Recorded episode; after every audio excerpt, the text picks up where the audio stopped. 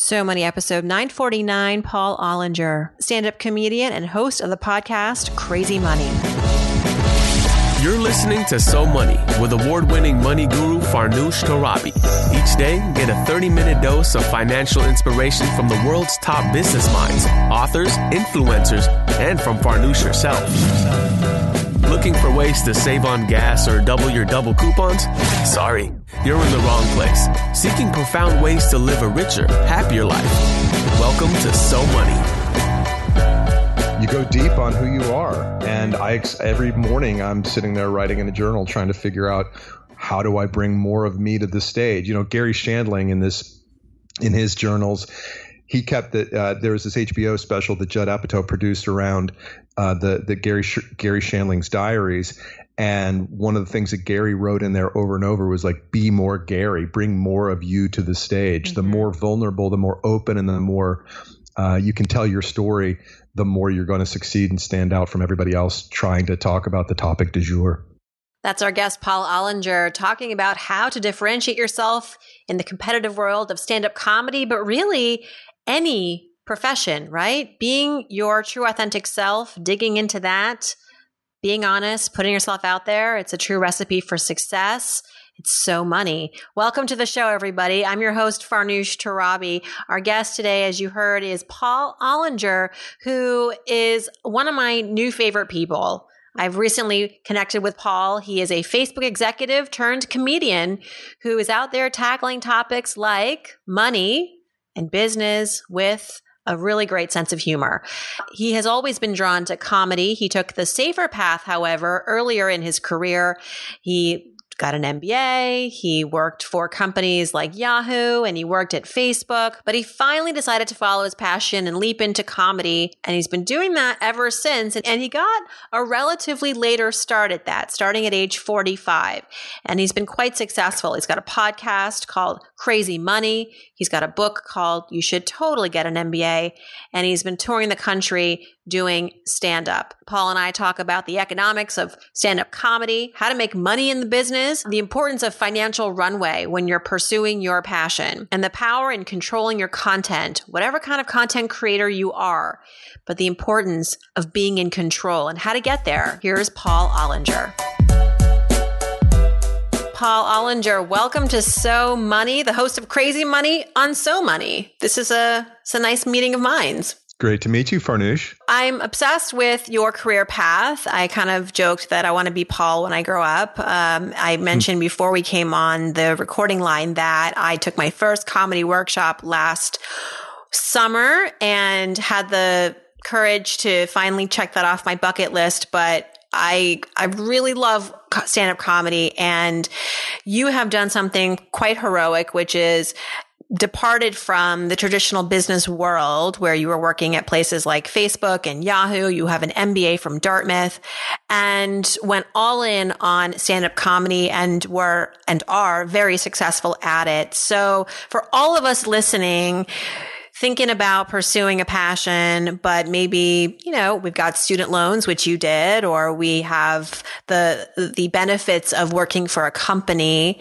How do we do it? How did you do it? How, what was that day like when you were like, that's it. I'm quitting the corporate life. Or was it, was it a pro- process or was it just actually a moment? It was it was kind of a process. I took the first time I did stand up comedy was during my first semester at business school. You know, I went to Dartmouth to, uh, to talk at Dartmouth to to to try to get a better job to make more money, and then one night at a talent show, I told jokes in front of friends and said, "Oh, this is what I want to do." And you don't want to spend hundred and fifty thousand dollars getting an MBA to find out that you want to be a stand-up comedian. That's not the outcome you're looking for when you go to business school. So I had the bug in me, but I also had eighty thousand dollars in loans in 1997, and there was no chasing the dream then i knew. I was it's like i got to get to work and i got to pay back this this money. But eventually working at places like launch.com then yahoo i saved some money and i was able to pay them back and i was still single in 2005 so uh, not married i was dating my now wife but but i was uh, I, I that was the point that i went out to la and i i, I went after comedy full time for two years but then when i got engaged to my wife i thought well i'm not ready to be the guy who lives off his wife and let her pay the bills while I chase this dream. So I went back to work and I took a job at a small company called Facebook. Huh. And then you I heard you said you won the Facebook lottery. What is, what does that mean? Well, I was one of the, I was one of the first 250 employees at Facebook, and as part of my comp plan, I got uh, stock options that ended up being worth uh, a tidy sum of cash. And so, uh, after I left the company and paid off not just all my student loans, but my house and uh, my retirement, I was in a position where I said, okay, now I can chase the comedy dream and do it for real and go all in. And and uh, I fully committed back to comedy five years ago. Hmm. Man, having financial runway is is very helpful. And you hear this over and over again, you know, people living in their cars or that the struggle is real when you're pursuing your passion. And I feel like that's those are the stories that we hear that glamorize or rather not really glamorize, but they sort of glorify, right, the process of becoming an, a quote unquote artist or someone who's pursuing their passion. But what I feel like your story is very in some ways, yes, um, inspirational, but but practical. Like you didn't you didn't you know you didn't live in your car. You didn't just sell everything, and you were very thoughtful about it. And frankly, you know, having savings was a great catalyst. Yeah, Farnoosh, I don't have the discipline to be poor. I mean, I don't have the strength. I don't. I don't have the strength to struggle. I really don't. I mean, yeah. you know, and yes, in some ways, it's heroic that I walked away from a lot of money, uh, and there still was a lot of money on the table at Facebook to to pursue what I wanted to do. But really, you know, if I sometimes I wonder, well, if I had less of a, a, cushion, would I be hungry or would I be getting after things a little bit more? I probably would be, but more likely, I'd still be working. I'd be out there chasing uh, the next level of affluence, the next level of security, um, and so. Uh, I'm just doing the best I can with the situation that I arrived at, and who knows what would have happened if things worked out a different way. But in some ways, aren't you grateful for your path in that, um, yes, you got an MBA and it was close to six figures to afford that, but it has also become it, you know, it's so much a part of the fabric of your story, you know, and you've got a book out called um, "You Should Totally Get an MBA." Not, but you know, it, it all fed your material to some extent, and of course, the greatest stand-up comics pull from their lives, and they have, you know, they tell the real stories of what they've experienced, and so maybe it was all for everything. Yeah, I'm extraordinarily grateful for my path, and I think it's been it's been a tremendous adventure. The hardest part of my path, I think, was actually when I didn't actually leave Facebook to go right into comedy. I left Facebook without a plan, and the the the biggest learning years I had were those few years after I left Facebook, where I learned that just having a certain amount of money doesn't solve all your problems. It doesn't make you a happy person, and that work really is something we all need in our lives however we defined it. We need a challenge. We need something to go after. And reinventing myself as a comedian at 45 years old or however old I was when I started it back again has been that struggle for me. Reinventing your identity uh, at the lowest levels of a profession after you've had some pretty good success in mm. other in other categories really opens your eyes to um, kind of to, to to where you were as a younger person. You have to treat it like any other business, right? Even though it's comedy, it's really what you've built is a brand and a business. You have a podcast, you, you have a, a, big audience. I mean, and again, starting from the age that you did versus others who may have started in their teens. And yes. I think that you went about it quite um, strategically. What was part of the strategy? Because in hindsight, maybe there was a real strategy here. The strategy is as it, it continues to evolve, but you know, if you want to succeed in the entertainment world, in the content creation world, you have to be really clear about who you are and what what you have to offer of value to the world because there really is almost infinite choice from a podcasting standpoint, from a YouTube video uh, content, uh, from a YouTube video standpoint, and from a you know who which comedian is that club owner going to put on stage perspective, because anybody can go out there and tell jokes about the internet, can tell jokes about airplane food or whatever, and the only way to stand out is to tell your story. And my unique story, besides you know being a married middle aged guy, is this journey I've had in my career, and so the more I can bring that to the table, the more I'm going to be able to stand out among uh, otherwise indistinguishable comedians. Funny is good. The, one of the biggest club bookers in New York City told me, "Hey, he goes, you know what? You're funny. You're good. You know you're good. But guess what? Being funny isn't enough. You have to stand out in other ways." Mm. How do you do that? You go deep on who you are, mm-hmm. and I every morning I'm sitting there writing in a journal, trying to figure out how do I bring more of me to the stage. You know, Garry Shandling in this in his journals he kept that uh, there was this HBO special that Judd Apatow produced around uh, the the Garry Sh- Garry Shandling's diaries, and one of the things that Gary wrote in there over and over was like, "Be more Gary, bring more of you to the stage. Mm-hmm. The more vulnerable, the more open, and the more." Uh, you can tell your story, the more you're going to succeed and stand out from everybody else trying to talk about the topic du jour.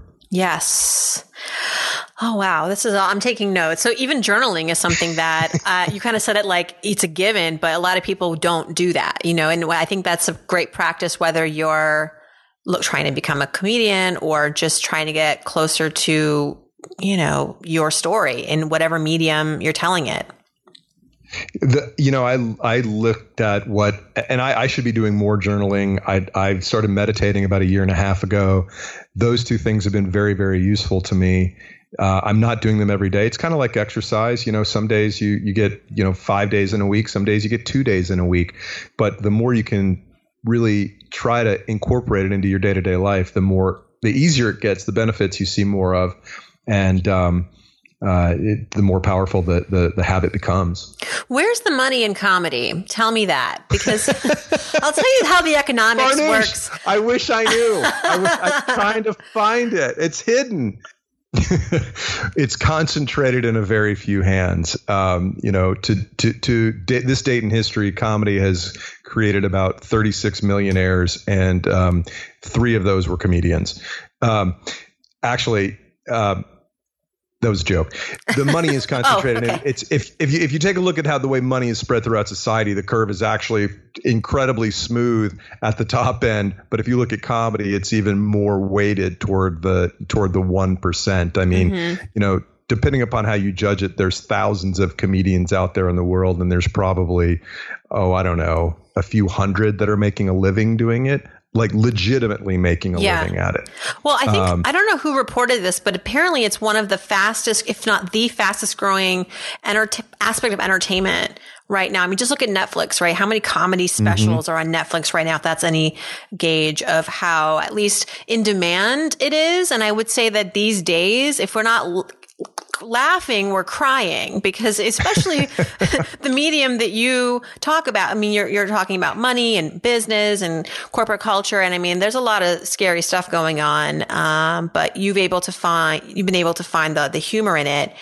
Um, your podcast is dedicated to this. It's called uh, crazy money. What's your, what's your favorite interview so far Every every new every week I have a favorite interview because uh, I've been very very fortunate to get just tremendous guests right from the get go. Uh, Dr. Drew Pinsky was my second guest.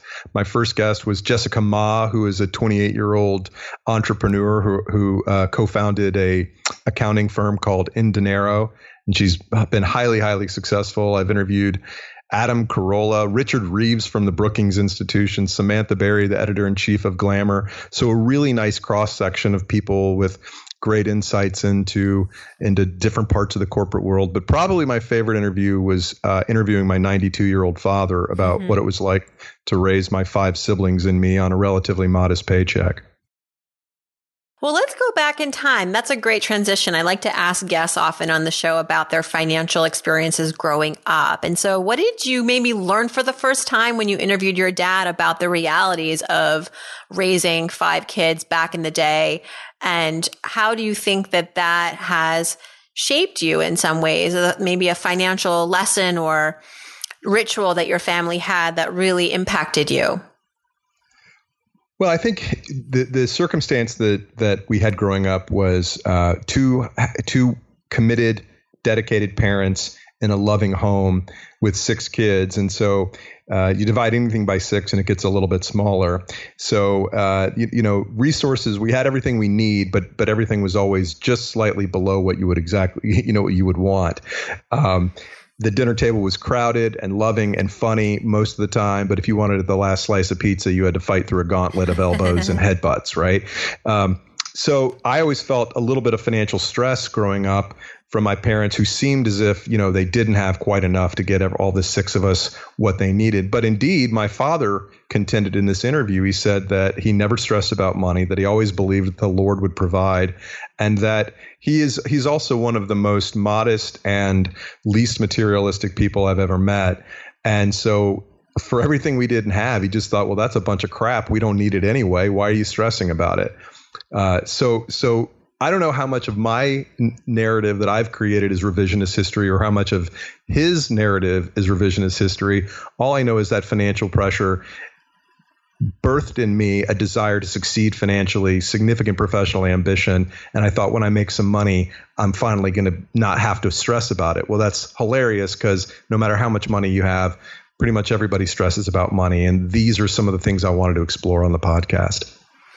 Yeah, a, um, a, comedy teacher once told me that the best way to identify a good joke is to find the irony in a mm-hmm. situation. Mm-hmm. Irony equals funny. And so when you're coming up with material or when you're just making, finding the, the funny in the moment, um, when it comes to money and it comes to business, um, what, what have you recently been finding quite ironic or funny or, you know, like interesting to point out? Because there's so much material right now that's just sitting there. Constantly. Well, you know? yeah, I, uh, I have heard a similar definition that humor is the existence of uh, or the recognition of incongruity. Right. And so uh, wherever I see people saying one thing and doing another, for example, people really really complaining about data privacy and things like that, and then you know plugging their phone into random USB ports in Ubers or on airplanes. These things really, I, I see the humor there. Uh, one of the contradictions around money is that I always grew up believing that someday I'd make money and wouldn't everybody be impressed. And now that I've made, you know, some serious dough, I thought, well, my kids love the way they grow up. Well, when you when your kids live in a nice neighborhood, their friends have money too. And my son came home from one of his really rich friend's house not long ago and said, Hey dad, when are we gonna hire a chef? And I was just like, oh, okay. There's no limit. There's always somebody with more. And I've built a bit of a routine around that that statement of his. Well, speaking of like hacks and stuff, I just found something on Instagram today, which isn't a great place to find funny money stuff. But someone wrote, hackers need to step their game up and delete everyone's loans, bad credit, and mortgages. Wouldn't that be a great day? Wouldn't that be nice? Yeah. Um, what would you say was your greatest money failure? Um, you know, maybe your success was well, falling into Facebook, uh, cashing out, or or maybe there was something even cooler. But um, would love to talk about failure because also that's such a big part of success in comedy is really knowing um, how, what it feels like to bomb. But in your personal financial life, what was a, a lesson learned, a hard lesson learned? Well, I'm still making mistakes all the time. Um, you know, and, and at every level of my financial progression, I, as I look back, I see things that I did wrong. You don't know necessarily that they're mistakes while you're making them, otherwise you wouldn't make them. The first, the, the first big financial mistake I made when I was in my 20s was going deep into debt. Um, and the numbers, you know, it, I was five or six thousand dollars in credit card debt that I was carrying, and that doesn't sound like a ton of money, but I was probably making twenty eight thousand dollars at the time, and that's a very meaningful part of that kind of take home income. That the the angst of that experience uh, wrote itself on my brain clearly so that in the future when I was uh, in debt I was I was doing everything I could to get out of debt. What mistakes did I make then? I probably sold some stock a little bit earlier than I should have to try to pay down my debt. I don't regret any of it but in hindsight I was really laser focused on getting out of debt. Even recently I've made some some relatively careless investments in uh, angel investments in startup companies that as I look back on it, I say, well, boy, I, I, I should have been more methodical about it. I should have put more thought into it or, or really just not done it at all. Uh, so I think sometimes at all different levels, you, you can make mistakes that, um, that don't feel like mistakes when you're doing them. Fortunately, I've never had a gambling problem, but angel investing can be every bit as expensive as a trip to Vegas and you don't have any pictures yeah. afterward. Or crypto. Okay, what's your what what what's your take on crypto?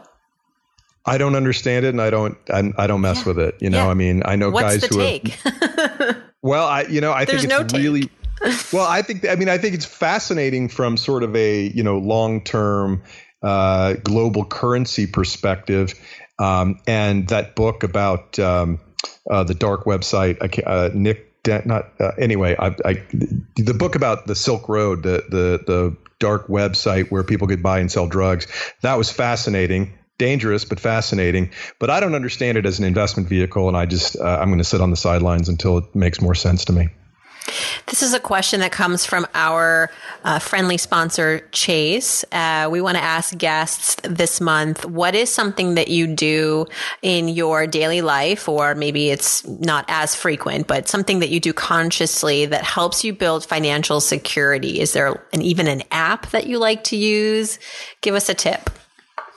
My favorite new app is called Greenlight and it's an Atlanta. I live in Atlanta. It's an Atlanta-based startup. I'm not an investor, but I have some friends that work there, and it's a debit card for kids. Hmm. And it has been a great tool for for my kids and me to discuss, uh, to implement their allowance, to track their spending, saving, and giving, and for them to see every week how interest adds to their overall balances. So it's been a great uh, it's been a great tool for uh, to to facilitate conversations around money with my children. And so, what's it like being a dad and a and and living pursuing your career as in comedy? Um, do they ask you about it? Do they think it's cool? uh, they, you know, I think they've they've had a good time recording some introductions to the podcast with me. Mm-hmm. They've never seen me do comedy. They think, I guess, they think it's kind of cool. What's good about it is that my time is is flexible when I'm not on the road, and so I generally wake them up uh, and make them breakfast every morning, and I have the opportunity to be around during the day. And I'm when I'm working, they're generally asleep, so I'm not missing out on uh, on a lot of their wake time. Um, although Dad's a little tired sometimes when they wake up in the morning. Yeah, well, you know, Jim Gaffigan takes his family on the road, so there's always that possibility, right? he takes. Yeah, well, I, I look forward to the point where I can have a couple of buses to drive my family yeah. around my summer tour. Well, there was an interesting article in Forbes, and I think you uh, commented on it about Jim Gaffigan. He's one of the top comedians, paid comedians, and part of what has built his fortune is, as Forbes points out, is betting on himself, ditching Netflix and some of these more quote unquote traditional, more popular ways to get exposure and get specials, as we talked about earlier. So many people doing Netflix specials.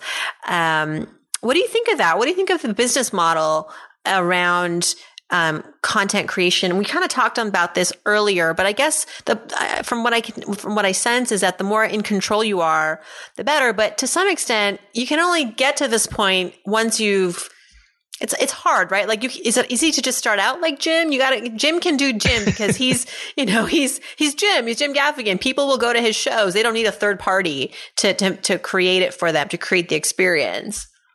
Well, well, Gaffigan's been doing this for 30 years, right? Yeah. So he's he's built his brand. People know what Jim Gaffigan stands for, and he's damn funny, and he's clean, and so everybody can take their kids out. I listen to uh, to Gaffigan in the car with my son, my 10 year old son, because I know that I'm not going to have to have an awkward conversation when he brings something up that, you know, yes. so so Gaffigan is family friendly, and he's and he and he can play arenas, and um, he's in you know he's in one of the he's one of the top ten com- grossing comedians in in the country, certainly maybe maybe in the world right now.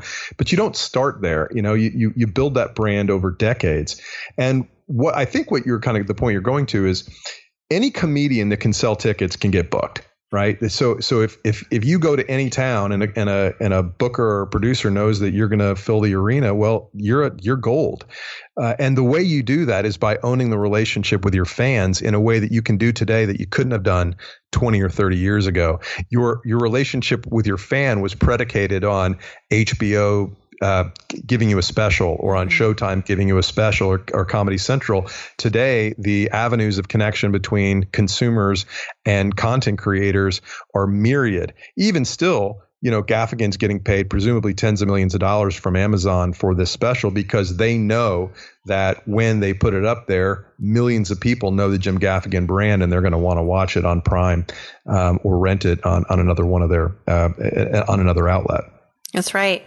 Um, but even he, even Gaffigan in this article says, you know, it's still, it's still a gamble in some ways. Um, but he wants to um, reach people through Amazon, but the truth is, he said Amazon's a huge corporation that could probably make more selling socks. right, but, but but I think it's really really interesting if you think about just it was just like eight or ten years ago that Louis C.K. revolutionized right. how to distribute special by putting by producing it himself by by eating the upfront costs, taking the risk, and then distributing it to his fans at five dollars a pop. It's like his- self-publishing a book on a smaller scale, perhaps. Um, if you've got the audience, you know, it's like when. Um, who was Seth Godin, right? He was sort of a pioneer with um, self publishing, where it was a bit taboo, and you know, self publishing. Good luck with that. You know, um, that probably means your book's not that great. But now there's a lot of um, respect, uh, and it's not taboo because the fact is, if you've got a million fans because you've got a robust newsletter, or people watch you on YouTube or Instagram or wherever, why? You know, yeah, take take on the upfront cost, but then there's a much bigger payoff potentially. Yeah, the brand is Seth Godin. It's not whatever New York City, you know, publisher right. that the, the the consumer's not looking to. Oh, he's on Knopf. Well, Seth's doing well. it no. must be a good book. That's right. I know. They're taking you know, a chance on this Seth. That's right. Yeah. So I mean, I think that's what's exciting. Uh, the the the lack of barriers to entry are both exciting and intimidating because if you own your audience, then you you have an opportunity to reap all the rewards that you formerly gave to a distributor or to a publisher. If you don't have an audience, you can get you can put your content out there. But then again, there is now an ocean of content through which consumers have to have to wade to find your voice and your message. Paul Ollinger, so much respect for you. Thank you for coming on the show and sharing us the truth about how you got started and where you're headed. We really appreciate it and good luck with crazy money. And if anyone is interested in pursuing an MBA, um, I'm sure you're reading through a lot of literature to make that decision, but definitely check out You Should Totally Get an MBA by Paul Ollinger. Thanks so much, Paul. Thank you, Farnoosh. It's been a pleasure. Thanks so much to Paul for joining us. Listen, if you liked the show, if you liked the podcast and you haven't already, please subscribe to So Money. And I would love for you to leave a review for us in iTunes. To learn more about Paul, check out his website, paulollinger.com. And you can follow him on Twitter and Instagram at paul underscore ollinger. If you missed any of this, just head over to SoMoneyPodcast.com where you can download the transcript and also listen to the audio. Thanks for tuning in, everybody, and I hope your day is so money.